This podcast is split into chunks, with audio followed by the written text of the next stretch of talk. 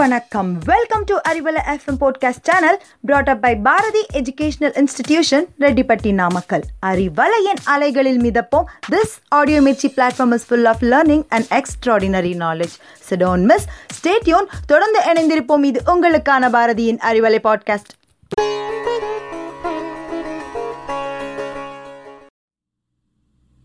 அன்பு நண்பர்களே இனிய வணக்கம். நாள்தோறும் நாயன்மார். இன்னைக்கு நம்ம பார்க்க போற நாயன்மார் விரண்மிண்ட நாயனார். இவருடைய அவதார தலமாக விளங்குவது மலைநாடு என்று சொல்லப்படக்கூடிய கேரளா. அங்கே அமைந்திருக்கக்கூடிய திருச்செங்குன்றம் என்ற ஊரில் இவர் பிறந்தார். பரசுராமர் தலம் என்ற திருப்பெயரும் இந்த ஊருக்கு உண்டு. வேளாளர் மரபிலே வந்த இவர் உழவு தொழில் செய்து தானும் வாழ்ந்து பிறரையும் வாழ்விக்கக்கூடிய உன்னத தொழிலை மேற்கொண்டிருந்தார். திருத்தல யாத்திரை செல்வதை ஒரு கொள்கையாகவே கொண்டிருந்தார்.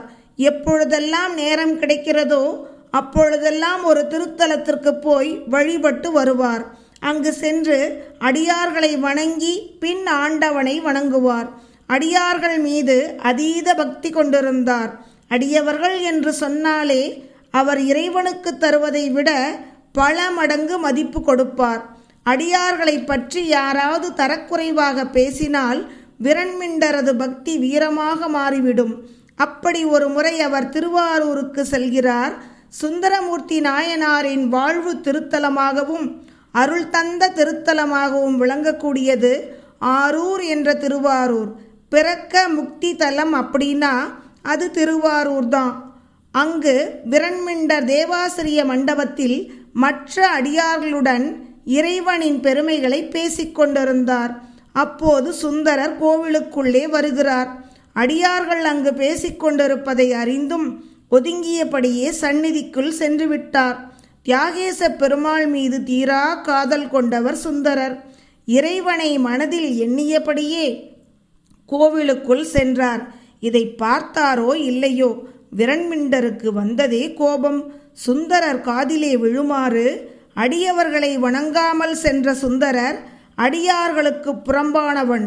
அவனை வழிய ஆட்கொண்ட வீதி விடங்க பெருமானும் இவ்வடியார்களுக்கு புறம்பானவன் என்று கடுமையாக கூறினார்.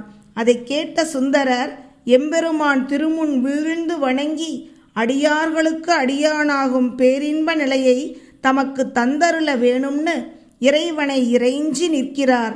அப்பொழுது இறைவன் தில்லைவாள் அந்தனர்தம் அடியார்க்கும் அடியேன் என்று அடியெடுத்து கொடுக்க விண்ணும் மண்ணும் உய்ய திருத்தொண்ட தொகை என்னும் திருப்பதிகத்தை பாடினார்.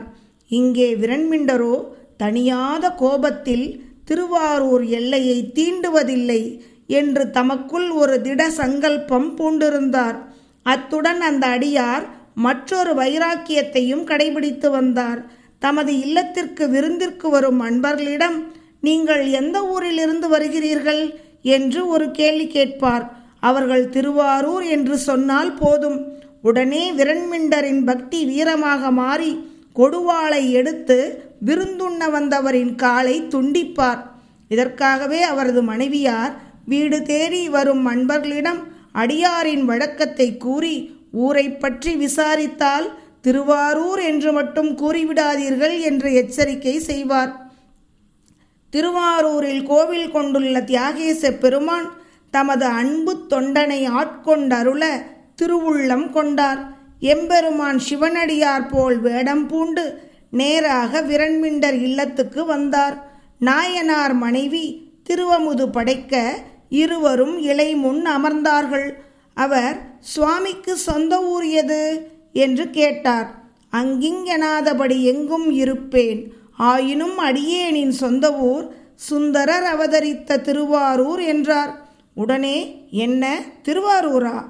உம்மை என்ன செய்கிறேன் பார்? என்று கோபம் கொப்பளிக்க கொடுவாளை எடுத்தார். இதற்குள் அடியார் வெளியே ஓட நாயனார் துரத்த இருவரும் ஓடி திருவாரூரின் எல்லையை வந்தடைந்தார்கள்.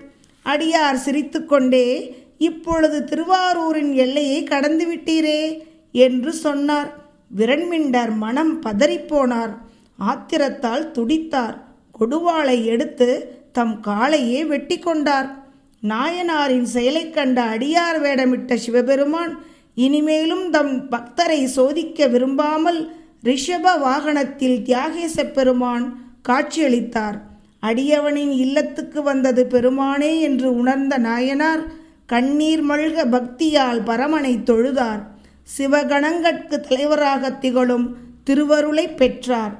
எம்பெருமான் விரல்மிண்டருக்கு சுந்தரர் அடியார்கள் மீது கொண்டுள்ள ஒப்பற்ற பக்தியை உணரச் செய்து பேரின்ப பெருவாழ்வு நல்கி அருளினார். விரல்மிண்டர் அடியார்கள் மேல் கொண்ட எல்லையில்லா பக்தியால் நாயன்மார் ஆனார். இவரை போற்றி வணங்கி வழிபடுவோம். மீண்டும் மற்றொரு நாயன்மார் கதையில் சந்திப்போம். நன்றி.